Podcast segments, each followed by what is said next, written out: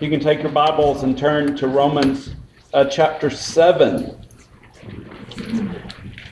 We continue our, um, our series on relationships. Um, today, today we're looking at relating to those who are struggling. We'll talk more specifically about that in a minute. Um, we are uh, our normal practice here is to preach exegetically through books of the Bible, and so we're kind of taking a break from that to touch on some some topical things here. But we'll be getting back uh, to that practice here soon. Uh, starting in December, we'll be uh, kicking off a series in the Gospel of John. So we'll do that for Advent, looking at those first few verses there in in John that uh, talk about the birth of the of the Messiah. And so excited about that. You can be praying as, as prepare for for those things which are to come. That'll be a, a long series. I'm looking forward to, to jumping in deep in the Gospel of John with you. All right, as we come to our, our topic today, we, you know, we all struggle with sin. And, and we all face temptations throughout our life. That's something that's common to, to every one of us. Uh, but some of us, our, our struggles are distinctive or unique. We'll, we'll talk about that. Uh, as you'll see what we mean as we get into this today. But uh, today, my goal is to to hopefully give us some tools, some insight uh, to help us think through how we as individual Christians and even us as a church collectively can, can love those around us who are facing uh, some maybe unique struggles in their, in their pursuit of Christ and walk with, with Christ. So, um, with that in mind, let's give great attention to the reading of the very Word of God. I'm going to read Romans chapter 7, verse 15, down through uh, chapter 8, verse 2. This is the very word of God. The Apostle Paul, writing under the inspiration of the Holy Spirit, says this He says, For I do not understand my own actions. For I do not do what I want, but I do the very thing I hate. Now, if I do what I do not want, I agree with the law that it is good. So now it is no longer I who do it, but sin that dwells within me. For I know that nothing good dwells in me that is, in my flesh. For I have the desire to do what is right, but not the ability to carry it out. For I do not do the good I want, but the evil I do not want is what I keep on doing. Now, if I do what I do not want, it is no longer I who do it, but sin that dwells within me. So I find it to be a law that when I want to do right, evil lies close at hand. For I delight in the law of God in my inner being but I see in my members another law waging war against the law of my mind and making me captive to the law of sin that dwells in my members. Wretched man that I am, who will deliver me from this body of death? Thanks be to God through Jesus Christ our Lord. So then I myself serve the law of God with my mind, but with my flesh I serve the law of sin. There is therefore now no condemnation for those who are in Christ Jesus. For the law of the Spirit of life has set you free in Christ Jesus from the law of sin and death. Father in heaven, we thank you for good news that in the midst of our struggle, that Christ is our Savior. That you aren't waiting for us to get all our I's dotted and our T's crossed, to get everything perfect in our life so that we'll be worthy of our love. But God, you have come to us, even in the midst of our struggle with sin, even in the midst of our failures with sin, and you've made yourself known to us. Help us to rest in the promise that there is therefore now no condemnation for those who are in Christ Jesus.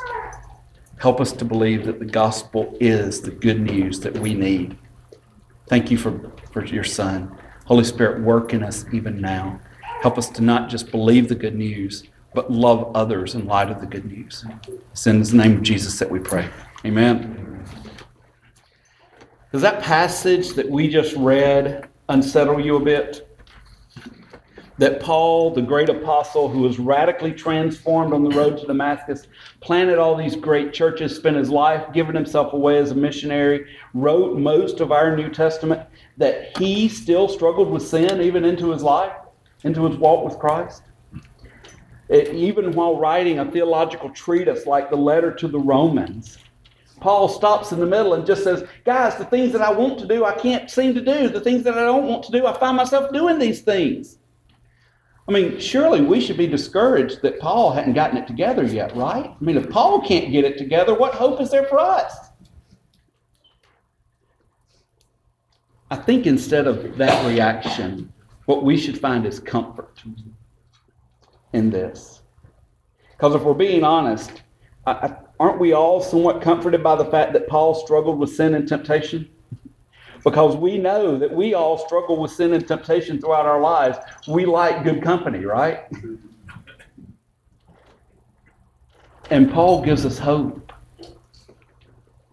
If Paul can admit that he struggles with sin and temptation, then maybe it's really okay for me to admit that I also struggle with stuff in my life. Maybe it's good and right that I, therefore, am called to be patient and loving towards all the strugglers around me. Because if Paul struggles and I struggle, we all struggle, shouldn't we help each other with our struggles?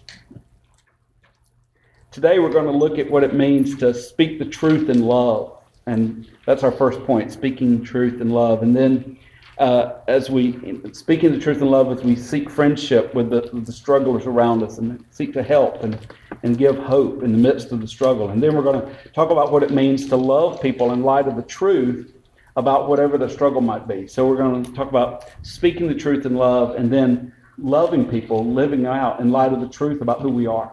And so that's where we're going today. I didn't have the outline done when we printed the, the stuff earlier, but that's where we're heading this morning. You know, when we think about the people around us in this world, we could put everyone into one of two categories. Uh, those who struggle with their sinfulness and are seeking righteousness, they're moving towards Christ in their struggle. Or those who don't struggle with their sinfulness, aren't seeking about righteousness, and could care less about Jesus and what God might say about their struggles. I, I think that's very broad. Uh, but, but there, in a sense, we all fall into those categories. There are Christians and there are non Christians. When we all sin, the difference between a Christian and a non Christian is that the Christian, when he recognizes the sin, r- repents and believes, runs to Jesus for mercy. And so I hope, you know, as today we're going to talk about those who are struggling with their sin and, and run towards them. You know, when the people around us, though, are living in unrepentant sin, as Christians, we're, we're called to love them enough to speak the truth to them about their eternal consequences of their sin. There are eternal consequences. All of us are made in the image of God. All of us have eternal souls.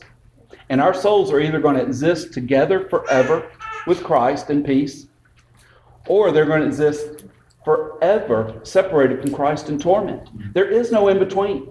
And so we're called as Christians to be compassionate and kind towards those around us who are unrepentant of their sin speaking the truth in love to them that they might hear the good news, repent of their sins, and join us in peace. That's our hope for the world around us. That's our calling to proclaim the good news to the ends of the earth that people might hear.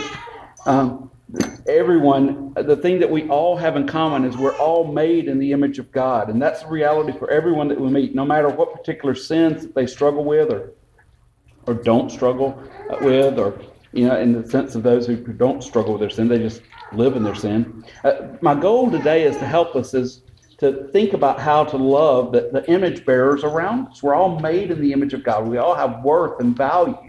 We all have personhood. And so we're all worthy of love and respect. You know, while the things that we're going to consider could apply to most anyone and most any struggle today, we're going to mainly spend our time today considering those around us who are same sex attracted. That's going to kind of be the application, and it's going to take us all the way through our whole whole time together today. But there are things, there, hopefully, there's principles here about loving people in general that we can apply very, very broadly. You know, there are different ways in which people who are same-sex attracted approach their attractiveness. There are those who, who rejoice in their orientation and seek sexual fulfillment in the same-sex relationship, not caring what God says about who they are or how they live. They're non-Christians and they live as such, embracing their feelings and their orientation. There are also those who consider themselves Christians, but read Scripture in such a way that they rationalize uh, the Scripture to to, to the point that they read within that scripture that God approves of them living in a sexually active same sex relationship. Of course, a right reading of scripture would show that they're wrong there about God's approval of their friendship. So we have a second category of people. But then there's a third category of people who are same sex attracted. I want us to think maybe a little more deeply about this morning.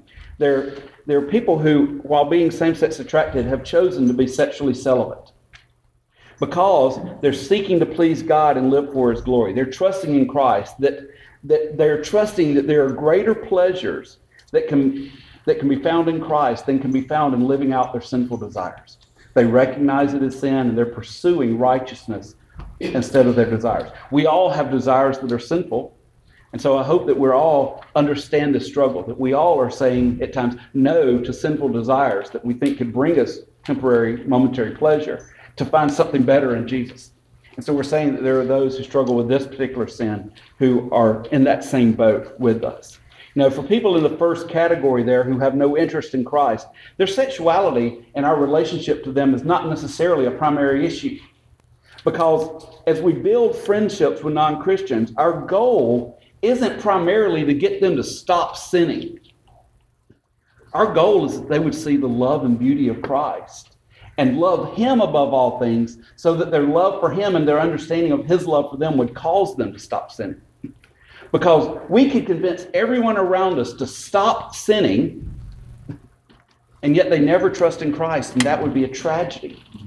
remember Donald Grey Barnhouse saying one time, I'm going to have to paraphrase it because I don't remember exactly. He says, um, if, if in Philadelphia, where he was the pastor there at 10th Pres, he said, if in Philadelphia all the bars closed down, all the red light districts ceased to exist, all the liquor stores closed, all the gambling stopped, and everyone went to church, and no one believed the gospel, the devil would rejoice. That's not our goal. Our goal isn't to see sin stop for sin for that sake. Even though we, we may maybe may be a good thing, we may rejoice that someone's getting out of the depravity that they've caught themselves in, and the consequences of that. But ultimately, our hope is that people would not just stop sinning, but that they would turn to Jesus and find life, life everlasting, peace, and pleasures forevermore in the Son, Jesus Christ. Um, you know, for those who believe that God approves of their sinful acts, we would have a different, but, but still loving and compassionate approach. Not that there is any cookie cutter approach to relationships, they're all different. And so we need to keep that in mind always. But, but in the case of someone who believes that God approves of, in this case, their homosexual acts, you know, we would be wise to patiently and kindly study the scripture with them. Uh, help them see that God considers all sexual activity outside the bounds of marriage between one man and one woman to be sinful. And so to do that, we would have to be committing ourselves to a long term relationship. Understanding uh, that Uh, to patiently love someone who's struggling with the relationship between their feelings and what their culture is telling them is good and right, and, and the truth of what the scriptures say, we have to know that in these circumstances, we're going to face well reasoned and persuasive arguments, even though they're faulty. There's a whole genre of books and teachings that, to this end, are seeking to prove that God affirms homosexual activity. We've got to know that as we enter into this, we're having to be learners, educate ourselves, even as we seek to, to love and serve those whom God's put in our life, to build friendships with them. And so we're going to face arguments uh, that our reading of Scripture on this subject is not only wrong, but unloving. We need to be ready to speak the truth in love with kindness and patience, marking our steps all along this way. Because the culture that we live in calls us bigoted and unloving because of our views on, on sexuality and, and other things, but primarily that. And so our you know, the culture has decided that tolerance is the greatest of all virtues. I've got a friend who's a, a pastor, um, guy named Scott Puckett who says this. He said, Tolerance values a relationship over truth. Grace values truthful relationships. We want to be people of grace who are willing to enter into truthful, loving, kind, compassionate relationships with the people around us. We want to see people come to know the Savior. But the main topic that I want to address this morning is the topic of welcoming and loving those who are seeking to be faithful in Christ, repentant of their sins, pursuing holiness, but there exists and remains within them a desire for romantic and sexual relationship with a same-sex partner. You know, this is a there's a there's a massive conversation, often arguments going on within the the Christian culture, the church, the evangelical world, if we can even still use that term, um, around us, the conservative, Bible believing Christian church right now, about how to view and relate to those who struggle uh, in this particular way. There's recently a conference that was held in our circles where a, a group of same sex attracted Christians gathered to consider how they can encourage one another towards faithfulness in Christ. That was their goal, that was their stated goal. Um, this is a gathering of people who have acknowledged that it would be sinful to live out their sexual desires. Therefore, they've chosen to be celibate in order to honor Christ. And at this conference, I kept up with some of it. I read lots of the material, I read the reviews, I've listened to a couple of the talks. You know, I'll admit that there are things that were said and done at this conference that I could probably find problematic, that I do find problematic. For example, some same sex attracted Christians refer to themselves as gay Christians. I'm, I'm not a fan of that. I don't think that it's good to kind of identify as a Christian by your sin, by your primary sin struggle. But here's what's happened in light of that. People who have been in, sort of antagonistic towards them have come along and they've found something like that that they don't agree with. Maybe even being nitpicky at times. And they found something that was said at this conference or amongst this movement that was wrong, maybe could have been said better or differently or whatnot. And instead of saying, hey, can we have a conversation about this? we maybe talk about how to say this differently or say, what, what, ask a question. Maybe, what do you mean when you say this? What they've done is they've said, well, if that's the term you're going to use, you're wrong. And therefore, I'm putting up a wall and we're not going to have a conversation about this till you change. That is not the definition of loving kindness. That is not gracious and compassionate and merciful. I understand that, hey, you've got an honest reason here to be concerned maybe about this thing, but are we willing to step into someone's life and say, hey, can we talk about this? Can you help me understand? Can I help you understand? Why I think this might be a problem. We do that with people every day in every part of our lives, but yet it seems that on this issue, in this arena, in this occasion, there's been many, many people who are unwilling to be gracious because this sin is so controversial, because these attractions are so divisive in our understanding of them. And I think my call for us today is to think how can we be gracious and merciful and kind on some of these things? Because my inclination is to be understanding. We're in a new place in the history of the church and our culture where people feel the freedom. And I think this is because of the conversations going on in broader culture, the laws that have changed in, in larger culture, whether we agree with them or disagree with them. It, we, it's opened up the door for people to walk out of the closet, so to speak, and say, This is my struggle. And so the question is, as people walk out of the shadows, how's the church going to respond to them? Particularly those who say, I trust in Christ, but I still struggle with same sex attraction. How do we love those who struggle? How do we approach them? The good thing is that is happening within this movement is that people who are in the midst of a real struggle with real desires are actually finding help with their pursuit of holiness. They're no longer sort of in the closet struggling alone. So even if I have some problems with their terminology, I want to stand arm in arm with people who are seeking faithfulness.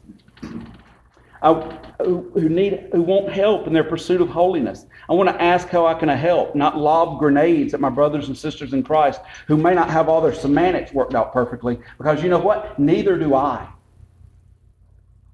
I say things all the time that I regret how I said them or what they did. And you love me and are gracious with me when I make mistakes. Some of you ask me about it. Some of you just go, well, you surely didn't mean. Oh, some of you may, I may have led some of you into error. I hope not. But there's grace with me.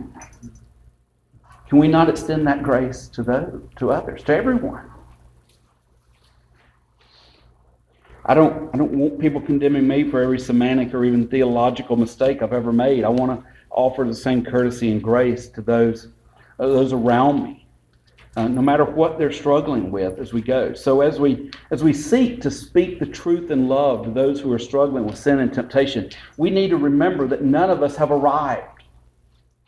We're all still struggling as we seek to pursue holiness together. So the question that we have to ask, sort of as individuals and as a church, is are we willing to do the hard work of loving people who are honest about their struggles? Because we often show up at church with our put together faces on holy and righteous, impressive. Our Bibles in tow, like we've read them every day this week. Maybe we did, maybe we didn't. But we sure want to look like we're ahead of the game, right? But the reality is, we're all struggling. We're all strugglers on this path? Are we not all struggling with some sin, some temptation, some failure that we aren't sure that we feel really feel safe sharing, even at church? And so my hope is that this church and every church, but particularly this church, would be a safe place to admit that we don't have it all together, that we are in need of others to help us fight sin and pursue holiness, because that's true. We need each other. We started this entire sermon series on relationships by talking about how God created us for community. And that doesn't mean that we simply have a need to get together with others for pleasant outings, to go to cookouts and play dates and those sorts of things, although those things are great. We also have a need to have others in our lives who know what we struggle with, who are committed to helping us work out our salvation in a way that honors and pleases God. That's the type of community that God has called us to be and to be a part of. And it's a two way street. We've got to be able to love those who are struggling and admit that we're strugglers. And so we're able to go with each other. We've got to cultivate relationships that help us to love each other in light of the truth about who we are and how we struggle. You know, when the strugglers around us are repentant of their sin and pursuing faithfulness, we don't withdraw because of their messiness the messiness of their struggle. We, we're to draw close and offer help and friendship in the midst of the struggle. That's what we're called to do in loving our brothers and sisters in Christ. We start with humility, remembering all of the things that we continue to struggle with even as we grow in maturity. But what do we do when we long to be faithful to Christ, but that faithfulness is uniquely costly? Because that's where the people who are same sex attracted find themselves. For someone who is same sex attracted, faithfulness to Christ looks like a lifetime of loneliness. We must help that not become a reality. The church is called to love one another in such a way, to such a degree that the world outside of the church would look at how we love each other and go, I, I want to know what's the cause of that. Oh, it's Jesus. I want Jesus. Do we do that? The church is called to surround those around us who are lonely. Be they be that because of same-sex attraction, because they're just maybe they're heterosexual but not married yet, maybe they're widows, maybe they're alone, maybe they, they live far from home. All these things. God calls us to come around those who are lonely and say, You're part of the family. You're part of us. You're not alone.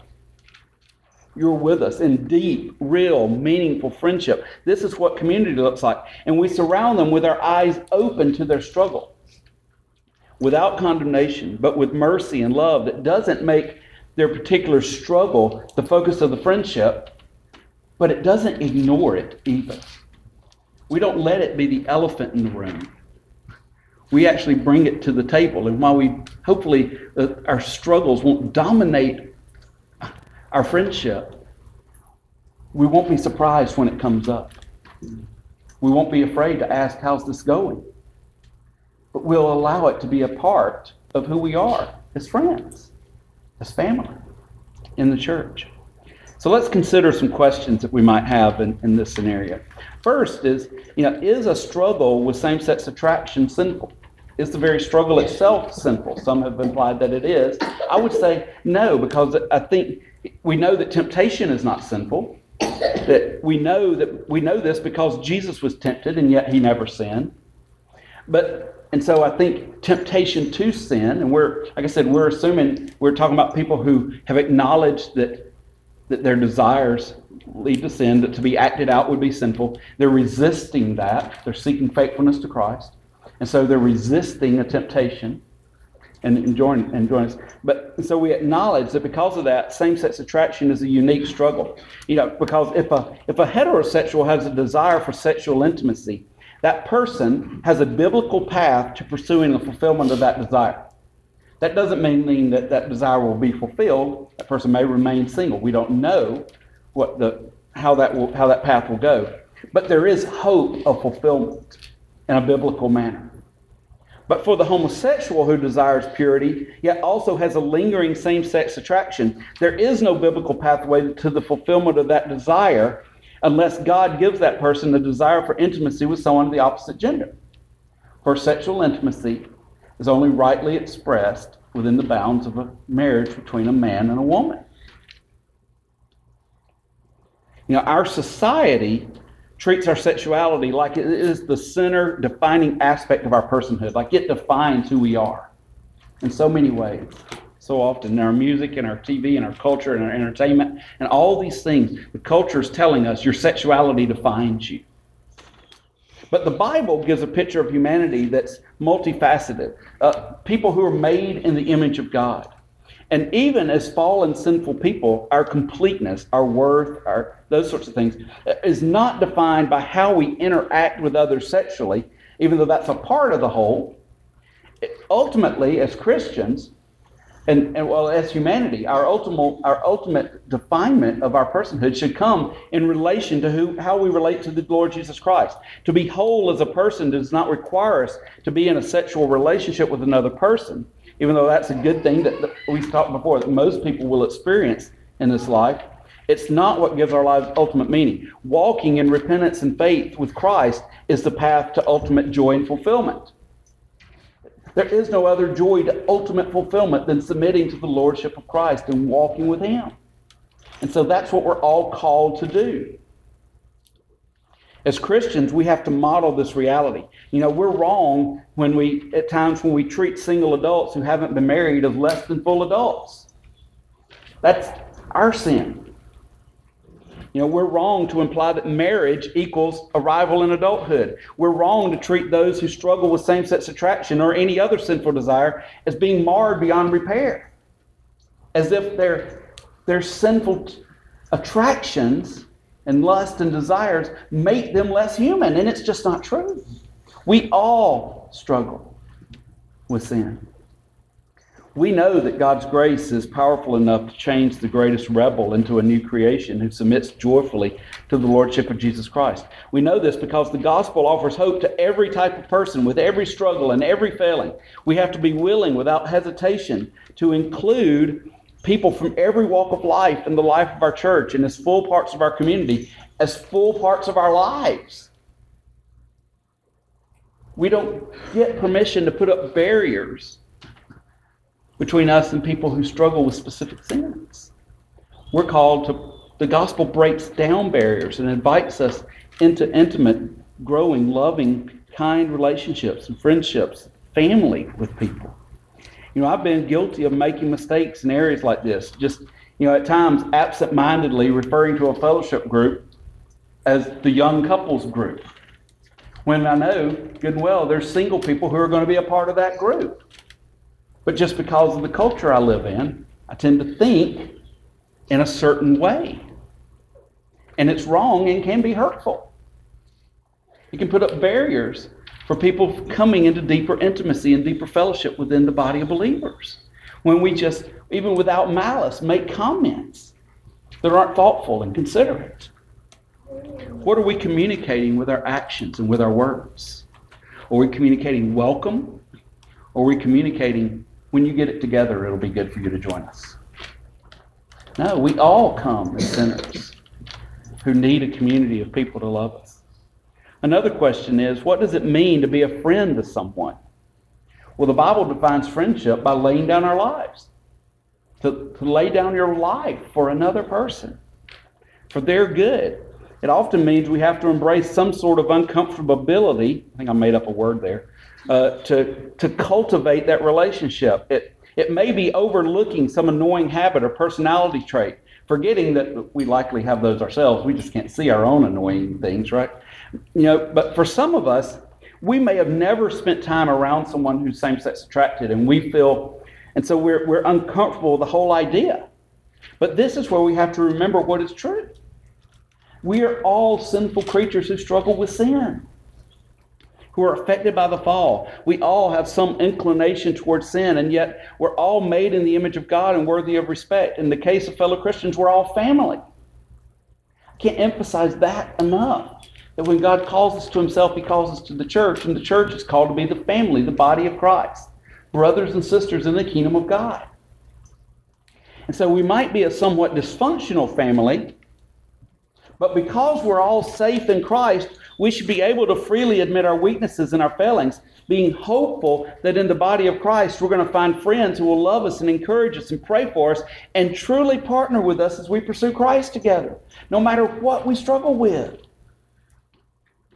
There should be no one in the church who is excluded from the privilege of being full participants in the family.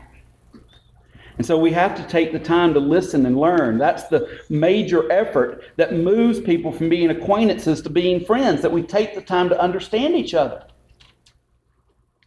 For example, many Christians in, in recent years have approached the issue of homosexuality with a one faceted approach.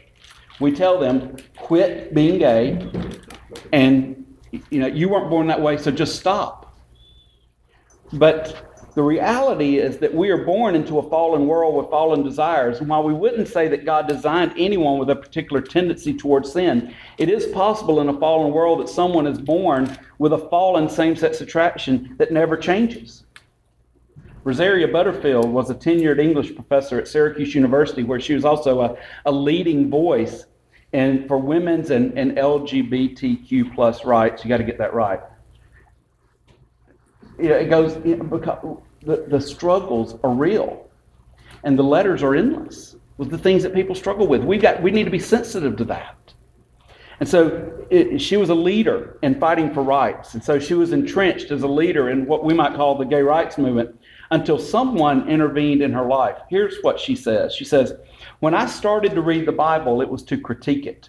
Embarking on a research project on the religious right and their hatred against queers, or at that time, people like me.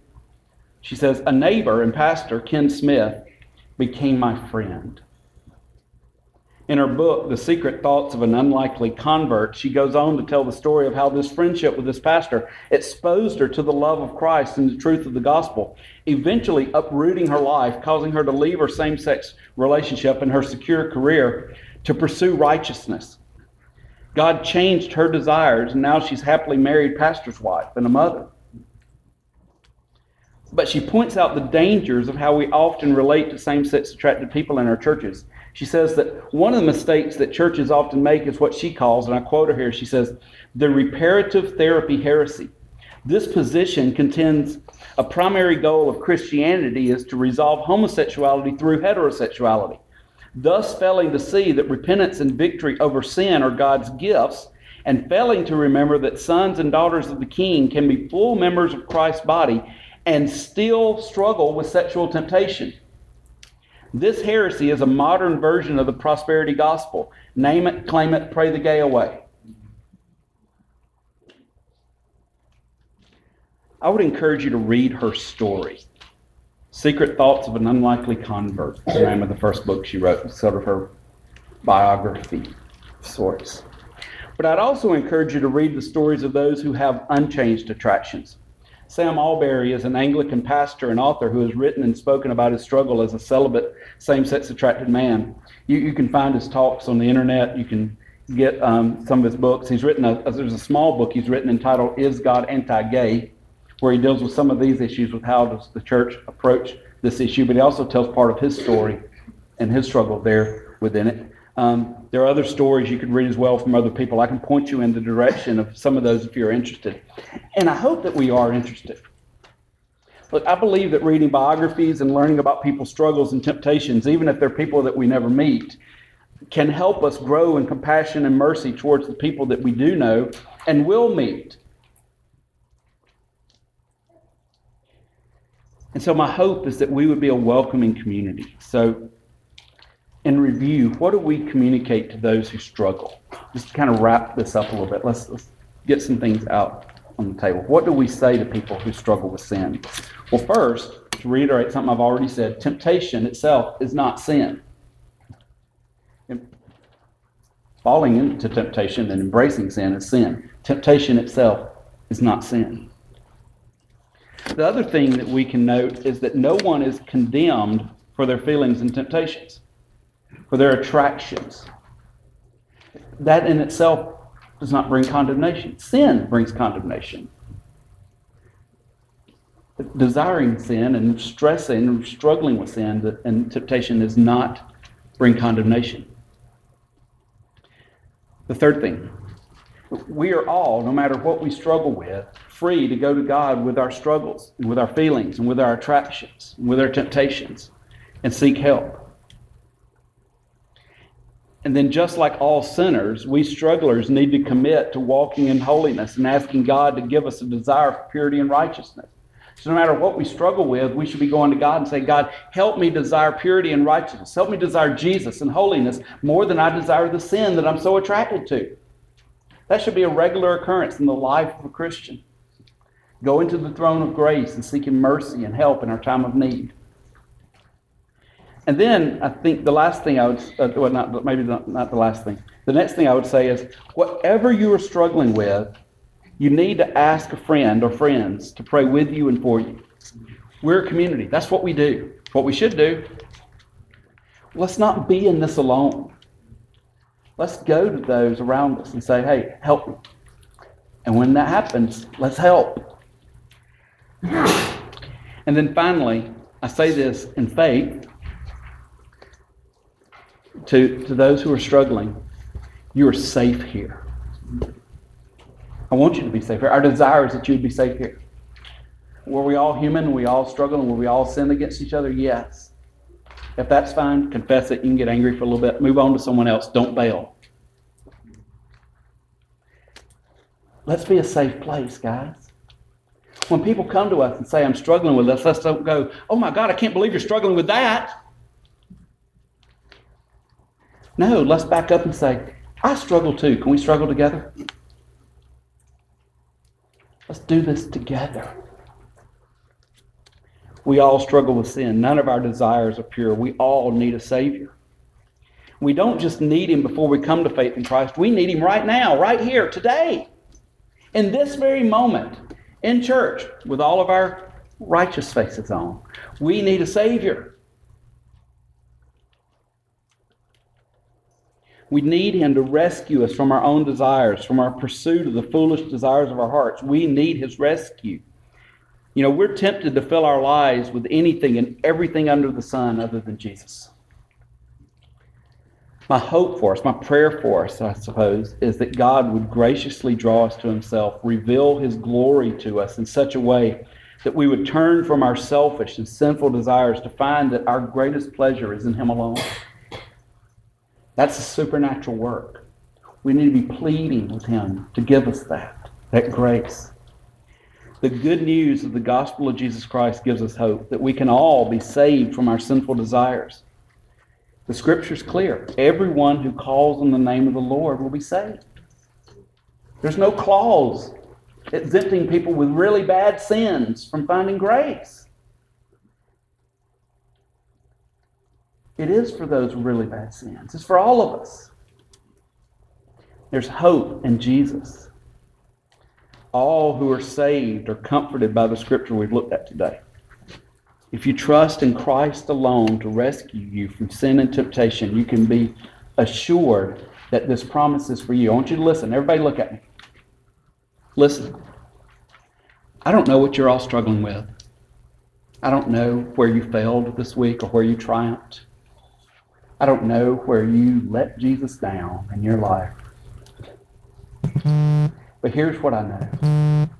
If you are in Christ, there is therefore now, right now, in this moment, in this very moment, no matter what you've been through, there is now no condemnation for those who are in Christ Jesus.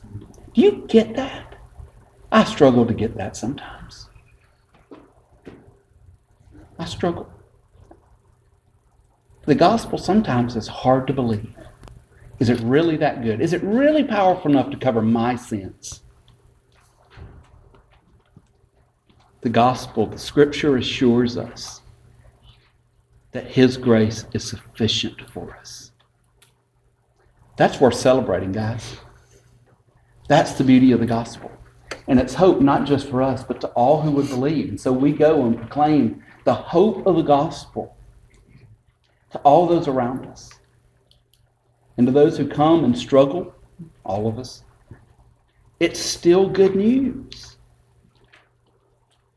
There is therefore now no condemnation for those who are in Christ Jesus.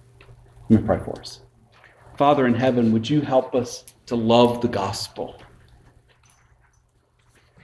Because you have loved us by sending your Son, Jesus Christ, to die for our sins, even while we were still sinners. And not only would you help us to love the gospel and to love Jesus, would you help us to love our neighbor? Be it our Christian neighbor who struggles like we do, or our non Christian neighbor who doesn't know there is a struggle. Would you help us to love and serve everyone around us? But also give us the courage to speak the truth in love, to lovingly warn those who are living in sin that the, there's a way that seems right to man, but the end of that way is death. God, would you also help us to preach the gospel to those who are seeking faithfulness, to remind them that in their time of need, Christ is with them. That in our time of need, the gospel is still true. That in our time of need, His grace is sufficient. That in our time of need, the Spirit is at work within us. He lives within us and is for us and for our salvation and for our holiness and for our righteousness. And so, God, would you give us the courage to walk in righteousness, to say yes to righteousness and say no to sinful desires, that you might be glorified, that we might be found faithful. Thank you for Jesus. For you loved the world so much that you sent your only Son to die for our sins. Thank you for being our God.